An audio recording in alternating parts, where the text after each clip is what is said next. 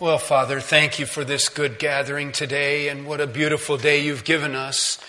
Thank you for all the ways that you encourage us and you strengthen us, that day by day and hour by hour we can count upon you for strength, for wisdom, for guidance. Father, today I ask in a special way that you would encourage the mothers that are present here. Some may be discouraged and defeated. Would you please encourage hearts? Thank you for your word that gives us practical and careful instruction. Help us to receive it well. In Jesus' name I pray. Amen. Amen. Mom and dad were watching TV when mom said, I'm tired and it's getting late. I think I'll go to bed. She went to the kitchen to make sandwiches for the next day's lunches, rinsed out the popcorn bowls, took meat out of the freezer for supper, then the following evening, for the following evening, checked the cereal box levels, filled the sugar container, put spoons and bowls on the table, and started the coffee pot brewing for the next morning. She then put some wet clothes in the dryer, put a load of clothes into the wash, ironed a shirt, secured a loose button. She picked up the game pieces that were left on the table and put the telephone book back in the drawer. She watered the plants, emptied a wastebasket, and hung up a towel to dry. She yawned and stretched and headed for the bedroom. She stopped by the desk and wrote a note to the teacher, counted out some cash for the field trip, and pulled a textbook out from hiding under the chair. She signed a birthday card for a friend, addressed and stamped the envelope, and wrote a quick note for the grocery store. She put both near her purse. Mom then creamed her face, put on moisturizer, brushed and flossed her teeth, and trimmed her nails. Hubby called out from the living room, I thought you were going to bed. I'm on my way, she said. She put some water into the dog's dish and put the cat outside, then made sure the doors were locked. She looked into each one of the, uh, in on the kids and turned out a bedside lamp, hung up a shirt, threw some dirty socks in the hamper, had a brief conversation with the one that was still up doing homework. In her own room, she set the alarm, laid out clothing for the next day, straightened up the shoe rack. She added three things to her list of things to do for tomorrow. About that time, the husband turned off the TV and announced to no one in particular, I'm going to bed. And he did. So, what's the moral of that little story?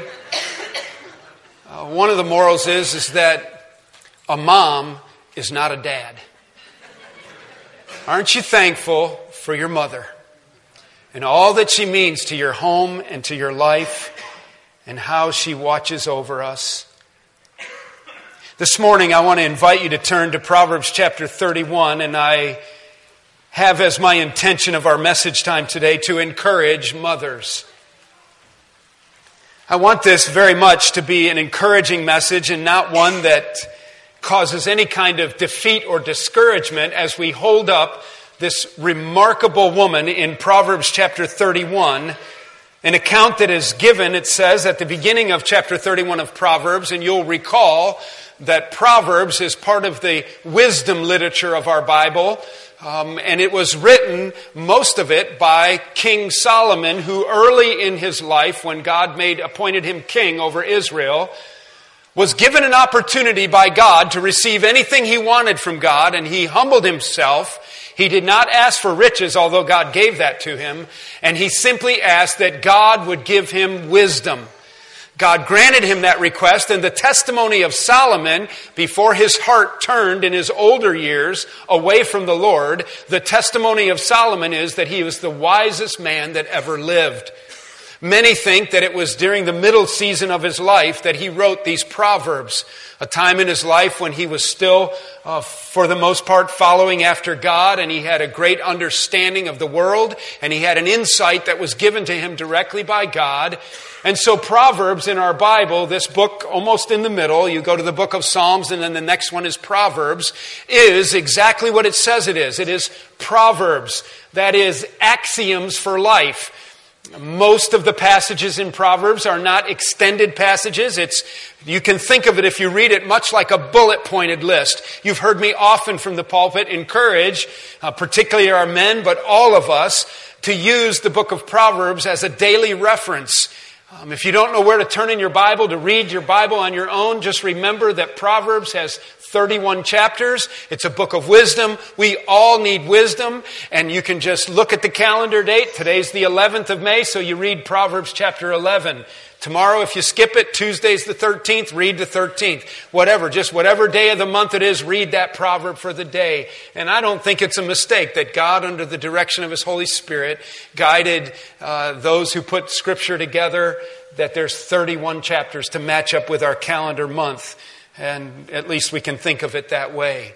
You might see and notice on the beginning of your chapter that it was, the, these are the words of King Lemuel. King Lemuel. We're not so familiar with that name. Uh, Jewish, ancient Jewish tradition uh, believes and, and holds to the idea that that was another name possibly a name that Solomon's mother used for him, but that that was a name for Solomon. And it is understood uh, and widely accepted that Solomon himself wrote this passage. You'll notice if you read the chapter, uh, Proverbs chapter 31, that verses 1 through 9 um, are words of warning that Solomon recorded that he remembers his mother telling him, largely captured by stay away from wine and stay away from immoral women. Two things that Solomon did not heed, and you can read um, uh, his tragic account in the historical books where uh, Solomon's heart turned away from the Lord, largely because he involved himself in illicit relationships, um, not just a few, but hundreds. And Solomon is known probably more for his many wives and concubines than he is his wisdom. When we approach verse 10 of chapter 31, we have a final section in our book of Proverbs, and it focuses on this most remarkable woman. Your Bible might say the virtuous woman. Uh, my Bible is entitled The Woman Who Fears the Lord, is the title break right before verse 10. Now, it occurs to me as we look at this passage, and we are detouring today from the Gospel of Matthew. If you're new to us um, and you're not attending a church regularly, we'd love to have you. We're working our way through the Gospel of Matthew. We're a simple Bible church. We, we preach, we pray, we sing, we shake hands, we take an offering, of course, and we try to take good care of one another and raise up our kids to love the Lord. But we're preaching through on Sunday mornings the Gospel of Matthew, and I know I'm receiving a great challenge from it. We're in chapter 5, finishing up the Beatitudes, and Lord willing, we'll return there next week. I thought it appropriate this Mother's Day morning that we uh, encourage our mothers here today, but it occurs to me that this passage uh, can be somewhat overwhelming, and when we hold up this virtuous woman and all that she represents and all that King Lemuel writes about her, whether he is a conglomeration of his mother and his favorite wife as she raised up some of their kids, or whatever, whoever she is, we don't know exactly who this virtuous woman is, um, we do recognize that it is a lofty, lofty aspiration to live out uh, the lifestyle and, and to emulate the character qualities of this woman. So I was thinking of it kind of like this. Um, this is a very homey illustration, but I think you'll understand what I'm saying. I like to play basketball. I have admitted from this pulpit the great distress um, that occurred in me when I turned about 40 and I recognized I would never be drafted into the NBA. Um, in my imagination, um, I should have been there. Um, I love to play ball, and in my imagination, I'm a pretty good ball player. It's pretty much an imaginary thing, so don't disturb it. I do love to run the floor, pass the ball, and um, now just imagine if you wanted to improve your game, you could apply this to, to cooking, sewing, or golf, or whatever you're, you're bass fishing, whatever you're into. So you sit down and you want to watch a DVD on how to get better at your ball game, how to get better. Listen, you don't want someone like me making a video for guys like me. What do you want? You want I'll date myself, but my favorite player, Magic Johnson. You want to, you want to, you know, and make those no look passes and how to, you know, your, your LeBron James kind of guys. You want to watch their video. What? You know you stink. You, you know you're no good at your game. You know you're not Magic Johnson. But you don't want to watch a, watch a third string bench sitter tutor, tutoring you on basketball. That's kind of the mindset of this chapter. You know, you know, of all people, you don't have it all together. You know how hard it is just to get through the week sometimes. You know how many times, moms, that you've failed. And you know you yelled at your kids again today and you weren't going to do that today and so forth and so on. And then you open to Proverbs 31 and it's just about overwhelming this perfect woman that's here. Don't look at it that way. Don't be distressed or discouraged. Look at it as someone that can encourage you. Someone that when you look at your game, you want to improve. Let's hold her up as a model today. I want to suggest that there are eight qualities um, that we would very quickly bounce into. We will not be exhaustive with this passage. In your bulletin, it says that we will start with verse 25. We're actually going to begin with verse 10. I'd like to read the text. It is interesting to note that in the Hebrew Bible, and your Old Testament is written almost entirely in Hebrew, um, that in the Hebrew Old Testament, we are in poetic literature here, okay? This is wisdom literature, Proverbs is, but it's also part of the poetical books. Okay, Psalms, Proverbs, Ecclesiastes, they're poetical books. Okay, Job is included in that. And in this particular chapter, as they wrap up this book of Proverbs, when you pick up at verse 10 and read through verse 31, it is interesting in the Hebrew Bible, you don't see it in the translation into English, but it's an acrostic poem. And it's, they've taken, the writer took, Solomon took, we'll attribute this to Solomon, he took the Hebrew alphabet of 22 letters, and he started with, you know, A and went to Z, and I'm not sure there's an A and Z in Hebrew. I don't know Hebrew. Um, I struggle with my English. But um, in your Hebrew Bible, it, you would begin with A and go to Z, and every verse, every section of this begins with the next letter in the alphabet in successive turn, all the way from the beginning to the end of the alphabet. And so it was written to be kind of catchy. It was written to have a sequence and a, a poetic flow to it. And that's kind of interesting, and that is lost in the English translation.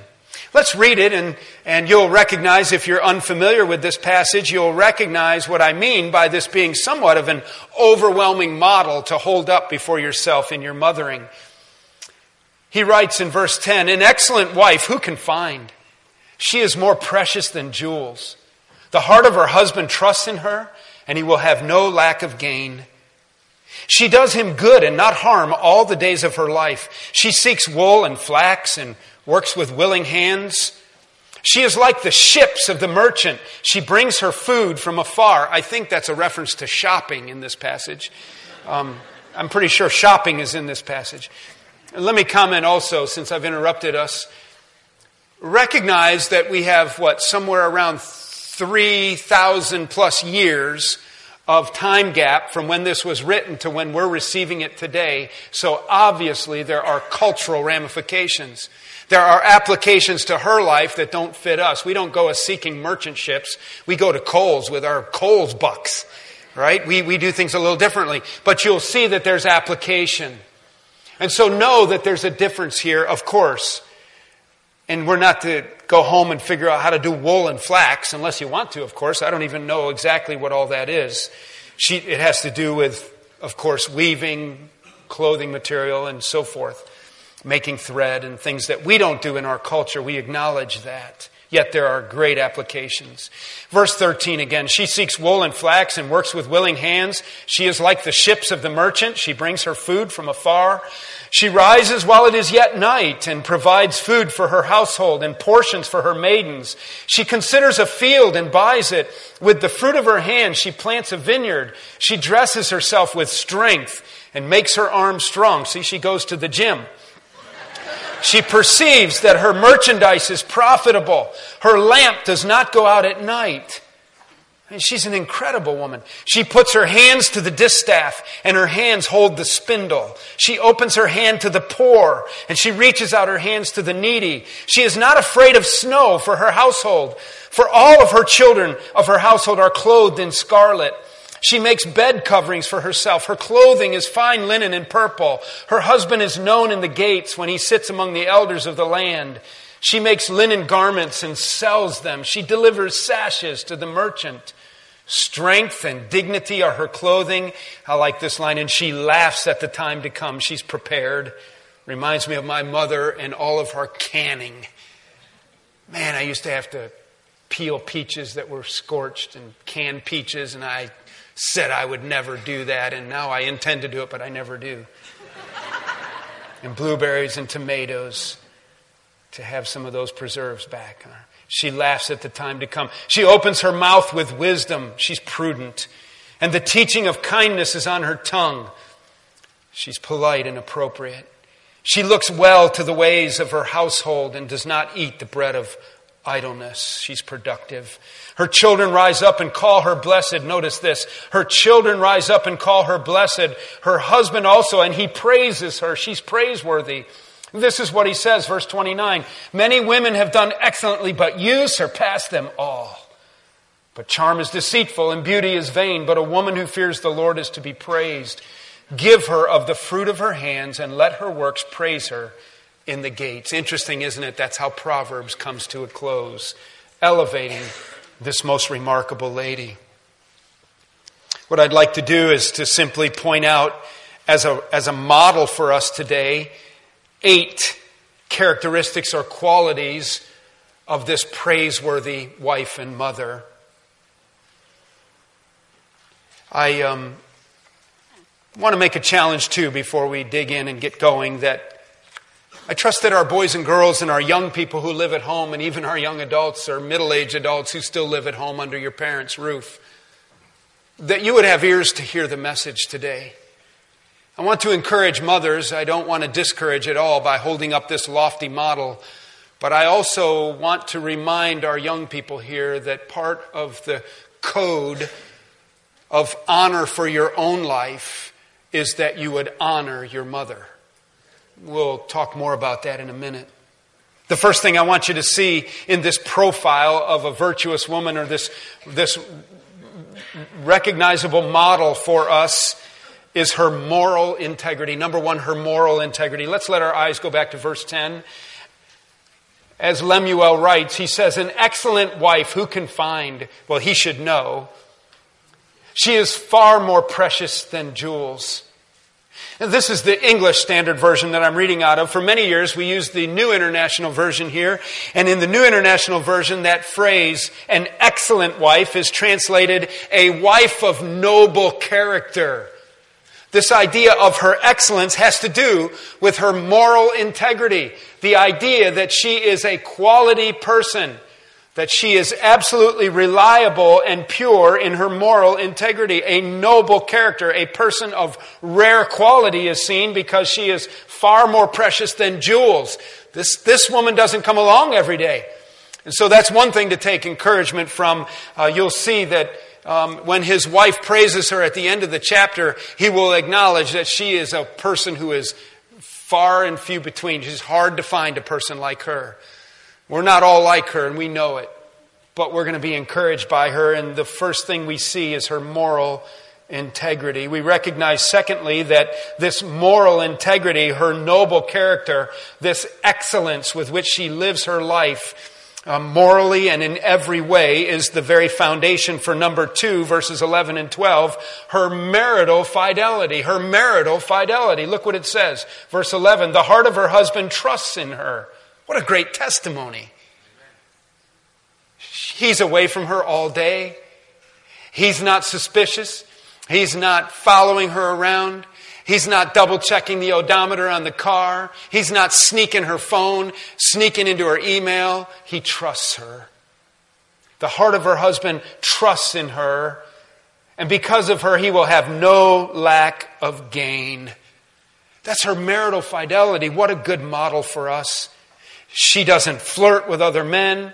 She doesn't speak unkindly or inappropriately about her husband when he's not around. She doesn't joke about him being worth more to her dead than alive. She doesn't talk inappropriately with her girlfriends about embarrassing things that they don't need to know about her husband. He trusts in her. Her moral integrity is intact, and her marital fidelity is built upon that. And her husband loves her. Well, we read on through the passage, and I referenced that there's cultural ramifications, and actually, it is interesting to actually study the historical context and, and to draw truth out of the passage based upon exactly understanding what was happening in the context of her culture and, and why she did some of these things wool and flax and the merchant ships and so forth. For our purposes this morning, it serves us to note point number three in our observation of this remarkable woman is that she had a tremendous financial capacity. We're going to represent her business prowess and her productivity with the phrase financial capacity. Notice that she did go shopping. Verse 14, like the ships of a merchant, she brings her food from afar. She knew where to go to make the best deals. She knew, like I said, how to use those Kohl's bucks. By the way, you know, if you use Kohl's bucks appropriately, you can just get stuff free. Isn't that logical? Because I know that if you don't use it, you lose it. And if you, if you have these Kohl's bucks, you got to get down there and you got to spend them. And it seems to me that if they really work, eventually Kohl's will just give you stuff. But I haven't been able to quite figure that out yet, but it's still, you, got to use them or it's, a, it's bad stewardship. Because that's, that's money going down the drain if you don't use those Kohl's bucks. But whatever works, you, you have this. But you know what? This point here, notice that she evidently knew how to, the whole area, even from afar, she knew how to go a distance to work bargains and to find good deals.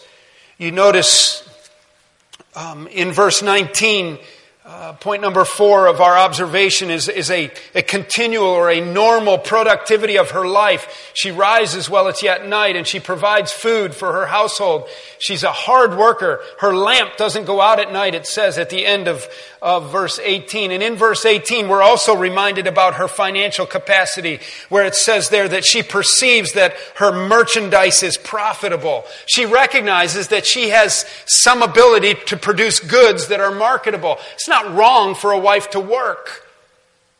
I think you have to be careful to just say that it's carte blanche, that it's really wrong for a wife to work. As to her working outside of the home, this woman evidently left her home many times to work and to, to work deals and to, to barter and to produce goods and to sell her goods. But clearly in the passage, while her husband, who is esteemed, as we see later in the passage, her husband, who is esteemed by the community, where is he? He's not at home.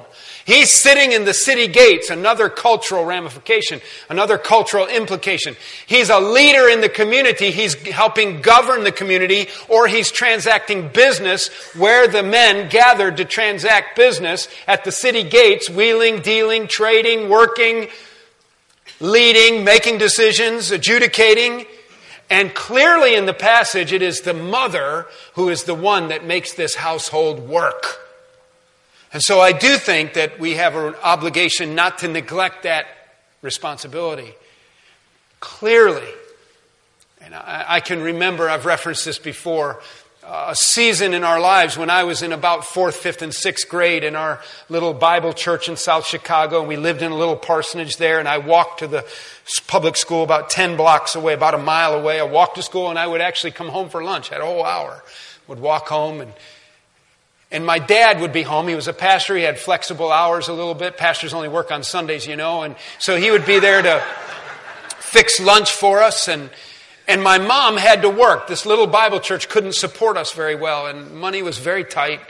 And my mom worked uh, at a couple different jobs. And this particular time, she was in the personnel department at a hospital. And when I would come home for lunch, I really liked my dad a lot. You know, you know that here.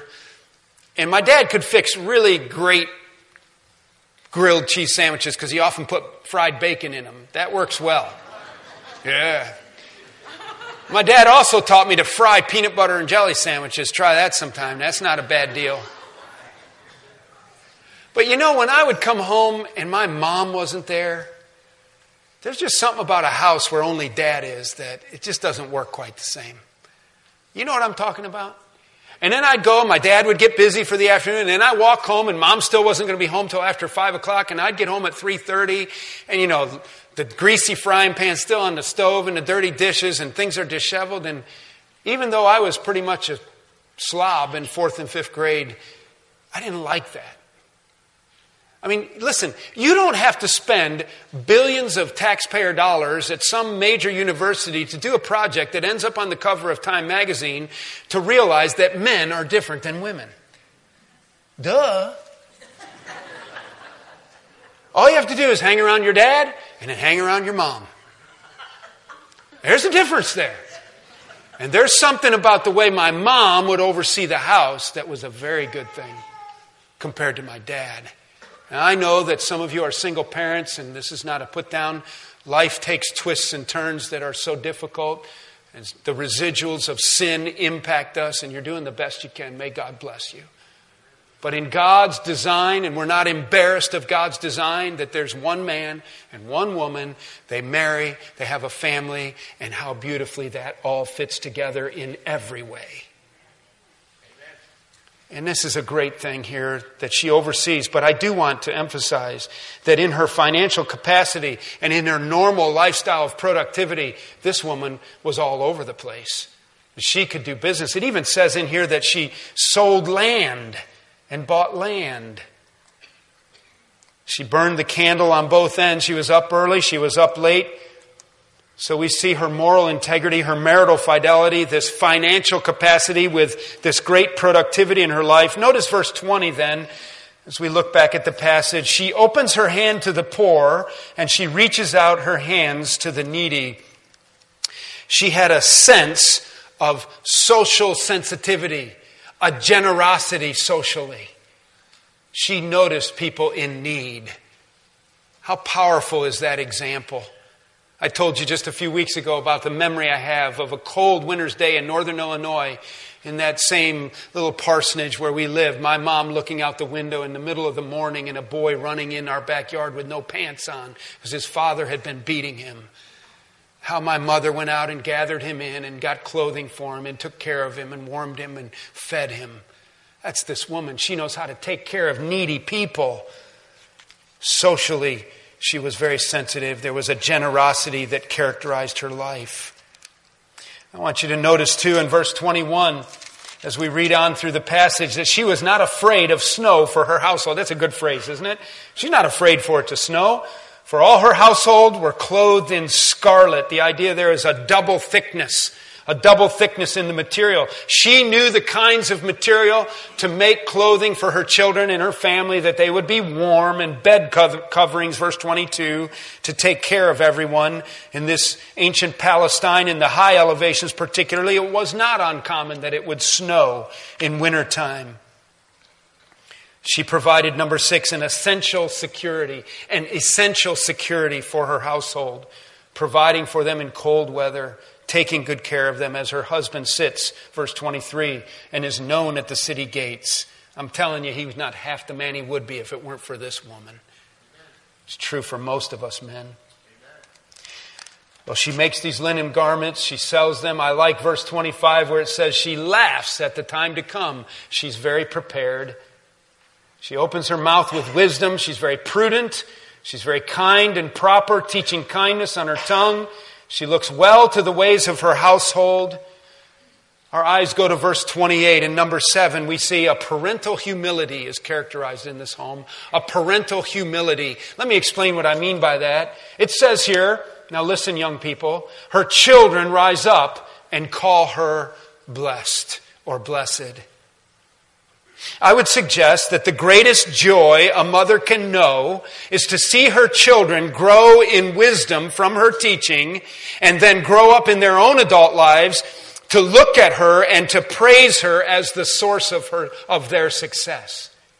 And when a mother receives that kind of praise, it does nothing but humble us as parents. When we as fathers and mothers have children who acknowledge that our teaching has impacted their lives and they're living out the wise instruction of a godly mother and they acknowledge that with words. And please do that, young people. Say it. It's so humbling. There can't be a greater joy in a mother's life than to raise up her child and to have that child look at her and say, Mama, you were right. Everything you said is correct. And my life is fruitful and productive and blessed because of you. That's parental humility when you hear that kind of thing. Finally, we notice in verse 30 a spiritual maturity. A spiritual maturity. It says here that not only does her children do her children praise her, but also her husband. He says, verse 29, that many women have done excellently, but you surpass them all. There's the inference that this is a rare woman. This is not a common, ordinary catch. Charm is deceitful and beauty is vain, but a woman who fears the Lord, verse 30, is to be praised. There it is, number eight, that spiritual maturity. What is this phrase, the fear of the Lord? A lot of people don't like that phrase, the fear of God. Maybe you were raised in some kind of a fundamentalist home where, where God was represented as some kind of ogre to you. I'm fairly certain that most parents don't try to teach their children an inappropriate concept of God. But sometimes that can happen. But the Bible speaks regularly and often about the importance of having a fear of God. What is this? The fear of God, as represented in Scripture, is an absolute, overwhelming awe of who God is to the degree that I am overwhelmed by His holiness, that I recognize his sovereign rule over the world. I recognize my own minuscule smallness in his eyes. I recognize that he is the divine creator, that he is one who is a God of expectation, and that I don't make up the rules, he does, and that when you live in obedience to his word, that it works. And I have this awe and this fear of, of the righteous judgment of God or the fallout of sin in my life, and I want to please God. I don't want to stand before God as my judge. I want to stand before God as my loving Heavenly Father. And so I have a fear of God. I acknowledge His authority in my life. I recognize that what He says is right and true. And I tremble before Him in an appropriate manner. Not that I am afraid of Him. In fact, Scripture is clear that we are invited in Jesus' name right into His presence. We who are not holy, we who are not worthy to enter the Holy of Holies, but because of our high priest, Jesus Christ, who went to the cross for us and shed his blood, the perfect, spotless lamb on the rugged cross at Calvary. That we can go to the cross, we can lay down the burden of our sin, and, and we can receive a righteousness that is not our own. That Jesus kept the law for us, and he saves us from our sin. And when God the Father looks at us, when we've come to Christ in the cross, we've admitted our sinfulness, we've acknowledged Jesus Christ as our Lord and Savior, he saves us, he makes us his child, he positions us in Christ in such a way that we can go right into the presence of God and we have a holiness that it allows us to be there and that holiness is what is a gift from Christ, a gift from God through Christ. And we've given Christ our sinfulness and he paid the price for it and he's given us in return by no merit or works of our own his holiness and we're saved from our sin and we can come into the presence of a holy God. Praise God for that. That's right. And so we have a fear of God, though, even though He's a loving Heavenly Father and He's a good shepherd and He cares for His sheep. Yet there's a fear an awesome respect. He's not the, he's not the, you know, the old man upstairs.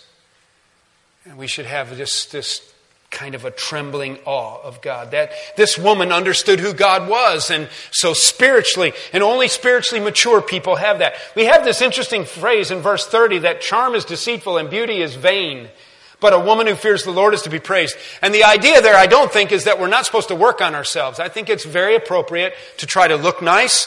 It's not wrong to cover up the gray. You know, it's not wrong to try to fight the flab.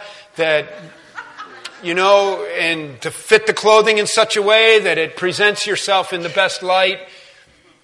But we would recognize, and I had a little outline written in one of my older Bibles that I ran into this, this week as I was looking at this passage, and I don't remember if I came up with it. I don't think I did. I think I must have jotted it down, but I didn't notate where I got it from.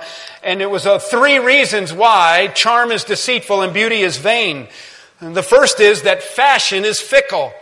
Why is charm deceitful? Because and beauty vain, it's, it's emptiness, because you can never get there. You can never quite attain. Uh, you recognize that it's a market driven system, right? And that the new catalogs come out and that the new Kohl's bucks will be there for all the new clothes you have to have next year because now orange is the new black or pink is the new gray or whatever. And you, I don't know this stuff, but I just know that what you have in your closet right now, you just can't wear. I have nothing. What do you mean? Well, that's so out this summer. Because why? Because there's been a huge effort by high market, high money people to make you completely dissatisfied with what you have and how you look so that you'll go with those Kohl's buck and buy more. Because fashion is very fickle and it changes with the season, and next year's won't work for this year, and this year is different than last year. So you're going to end up just driving yourself crazy. Eh, it doesn't mean that you can't buy fashionable clothes. Don't read into what I'm saying. I know that I shouldn't probably even comment on this stuff, but I thought you might want to know what the Bible means when it says charm is deceitful and beauty is vain, and that's my job to explain the Bible. Number one, fashion is fickle. Number two, beauty is fake. Oh, I was thinking about that. Do you know how much artificial color is represented in this audience today? We're not going to point any of it out, but there's a lot. And you know it, and I know it, and a whole lot of money is spent on making your eyes green this week and blue next week and making your hair this color now and that color now and, and making sure the grays don't show. And I want to tell you something I've never seen anything so non negotiable as a hair appointment. Not to give away any secrets or anything.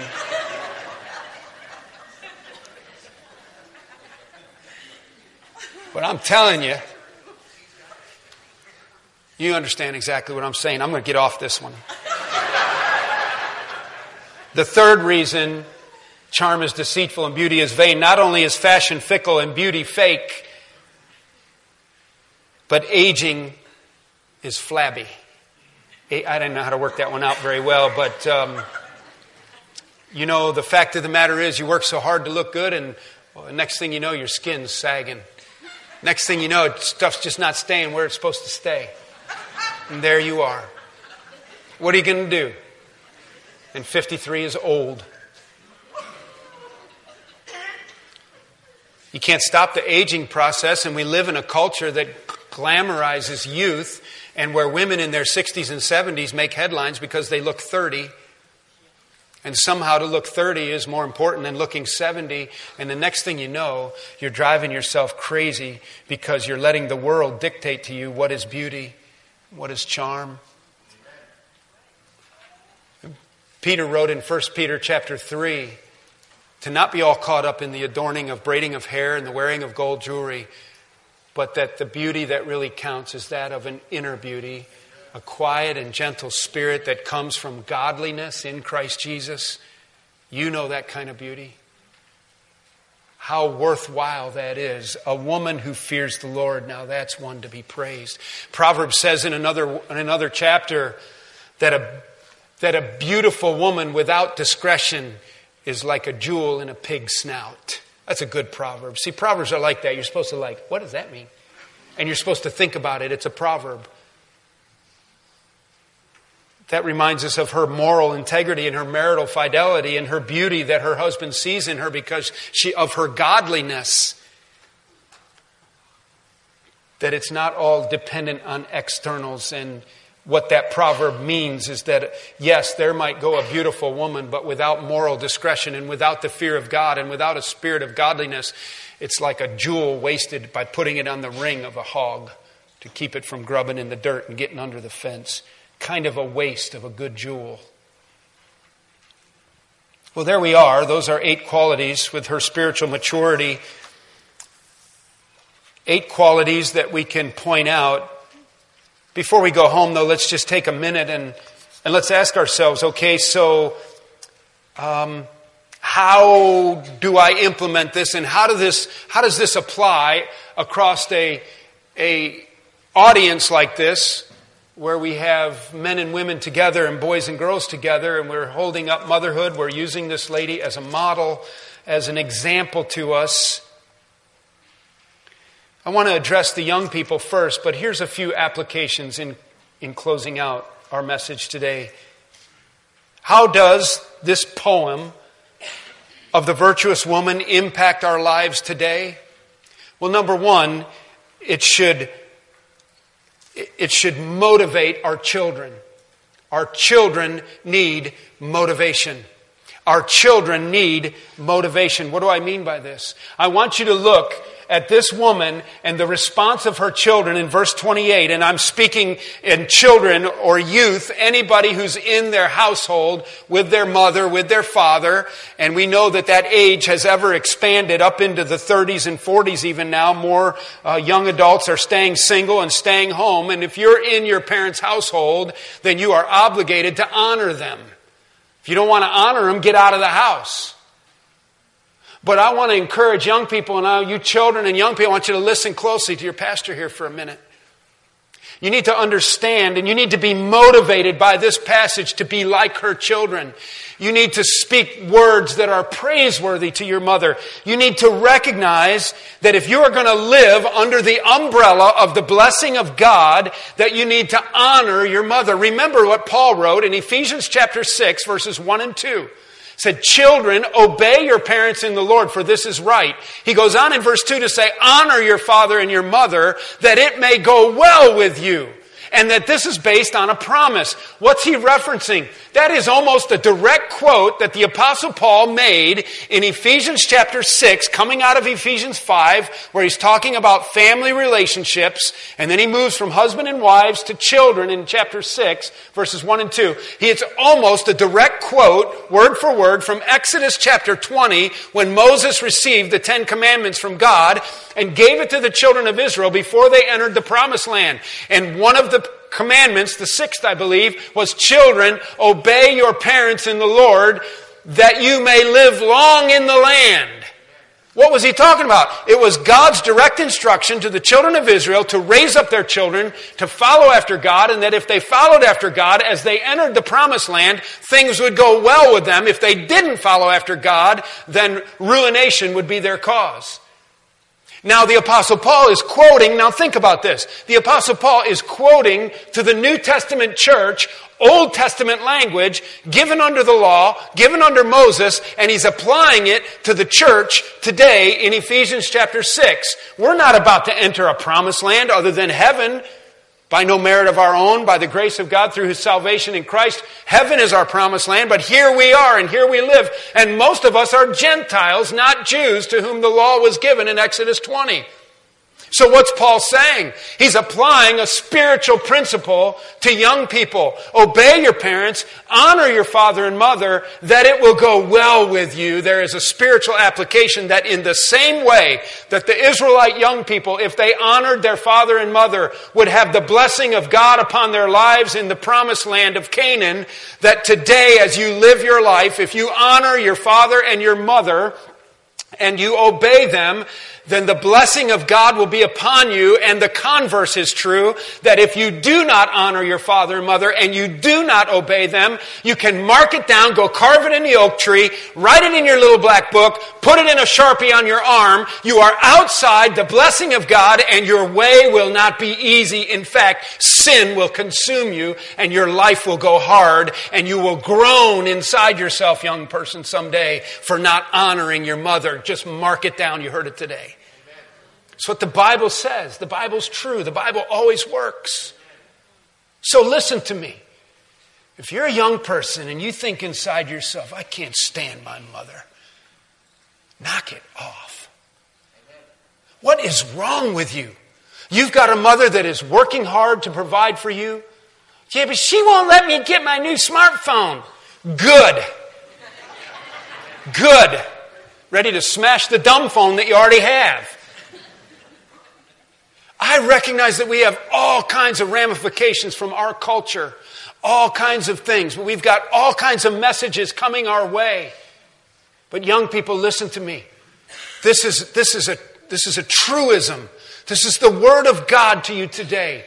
And as the virtuous woman served her household and raised up her children, and her children acknowledged the gift from God that she was, and they spoke, they spoke edifying praise words to her. They spoke into her heart and into her life, and they praised her for who she was and all that she meant to them. They were the winners. They will receive the fallout of the blessing of God that you don't get if you don't honor your father and mother. It's true. I can give you testimony after testimony after testimony of 30 years of ministry of young people who are too stinking smart, especially when they were 19 and a college sophomore, to obey and honor their father and their mother. They, every one of them lived to regret it. So, lesson number one today is for young people to be motivated. Our children need motivation. That's one lesson. Lesson two, our young men need a model. Our young men need a model. And some young man saying here, you're exactly right. I'm looking for a model. But not that kind of a model. You need an example, okay? The second thing we can get out of this message is that in our culture, listen to me, young men, are unmarried. I'm talking to the unmarried young men who want to be married someday. You live in a world that is that is got it all wrong. The things that are held up before you as to what the ideal woman is to look like and act like and be like almost unequivocally, almost across the board, what Hollywood presents and what the media presents and what we are bombarded with in movies and concepts of what woman is to look like is almost never wife material. In fact, most of them are imaginary. They don't exist. What the world's showing you. And so, young men, take Proverbs chapter 31 sit at a counter and surprise your mother to death and say, Mom, let's do Bible study together. Oh, Pastor Rain, I'd never do that. Your mom would love it. How do you think this looks today? How do you think this, this passage translates from this incredible woman of Proverbs 31 into the woman I'm looking for for my wife today? Mom, will you help me find my wife that's based on this? This is the kind of model example I'm talking about. Not only do our children need motivation, but our young men need a model. I want to tell you something, young men. You'll spare yourself heap big trouble if you just never date or marry anybody your mom and dad don't approve of. Period. Number three, our young women need a mentor. Our young women need a mentor. How is this passage valuable to us today? You young women are confused about roles. Am I allowed to work? Am I do this? Can I let a man tell me what to do? Am I getting paid as much as a man? We've got all kinds of gender issues going on in our culture, and most, most of our culture mocks the model that the scripture holds up for the role of a man and the role of a woman. I tell you again, the Bible won't let you down. Don't be embarrassed of your Bible. God has a plan. He created us, and it works. And you young women, you want to know how to grow up and what to be like, sit down and try to figure this passage out and apply it to your life and, and let this woman in Proverbs 31 be your mentor. Let the Spirit of God teach you through her life. Titus chapter 2, verses 3 through 5 tell the older women to teach the younger women how to be keepers at home and how to love their husbands and how to live orderly lives and how to walk in godliness. That's the task of older women to younger women. The Apostle Paul never taught Timothy or Titus as pastors to teach young women. Not too dumb, was he? He tells the pastor to teach the old men, the old women, and the young men, and he tells the old women to teach the young women. He wasn't turning his young pastors loose to teach young women. He knew better than that. Old women, you define yourself. Teach young women. Let's add er to that, okay? Does that make you feel better? Older women. So you're older than someone else, then you're old woman to them. And when you were 17, 33 year old women were old. And people having their 20th year high school reunion were ancient when you were 17. You've got something to offer young women if you don't have a mentor in your life use this older woman in chapter 31. She's about 4,000 years old. That's good.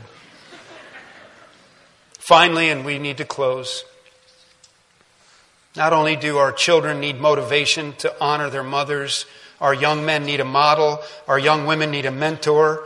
Some of you wives need a makeover. Some of you wives are you need a makeover and you're you're not you're not productive. And you are passive. And social media dominates your lives. And you can't talk to your children because you got a phone up on your ear all the time or you're always on media. Whatever the ramifications are of this culture in your life, use this woman in Proverbs 31 as a makeover. Glean from it the dynamics that you've failed at or you are weak at. Don't let it defeat you, let it motivate you. Finally, number five, some of us husbands need a major mouth change. We need a major mouth change. I want you to notice in chapter 30, in chapter 31, verse 30, excuse me, at the end of 28, where it says, Her children rise up and call her blessed, her husband also, and he praises her. That sentence is interrupted with a, with a colon and verse 29 is how he praises her. It's a direct quote. Many women have done excellently, but you surpass them all. Is it any wonder that this woman loves to wake up early in the morning and get to work because she can't wait to hear her husband tell her how great she is again? And when is the last time you've told your wife how great she is? Listen, caustic, harsh, sharp, negative, put down words defeat the spirit. They suppress us. I'm not talking about the power of positive thinking at all. I'm talking about Christ like manner, Christ like words. And some of us need to really change the way we talk to our wives. We need to figure out her love language. And like this guy, somewhere along the line, figured out, you are an excellent wife and you surpass them all. Unbelievable how he builds her up. Your words can tear down or your words can build up. And some of us men need a mouth makeover. You've heard the often told story of Winston Churchill at a social dinner where they decided to go around the table and hear from everyone as to who they would like to be in their next life. And Winston Churchill, wisely, when it was his turn, said, I would just like to be Mrs. Churchill's second husband.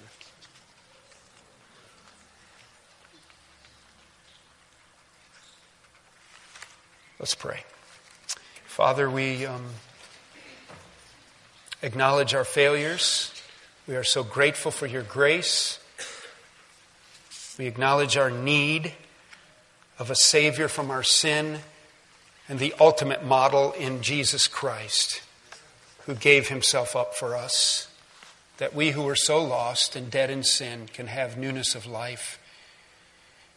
Father, would you help us to learn how to apply our Bibles to everyday living?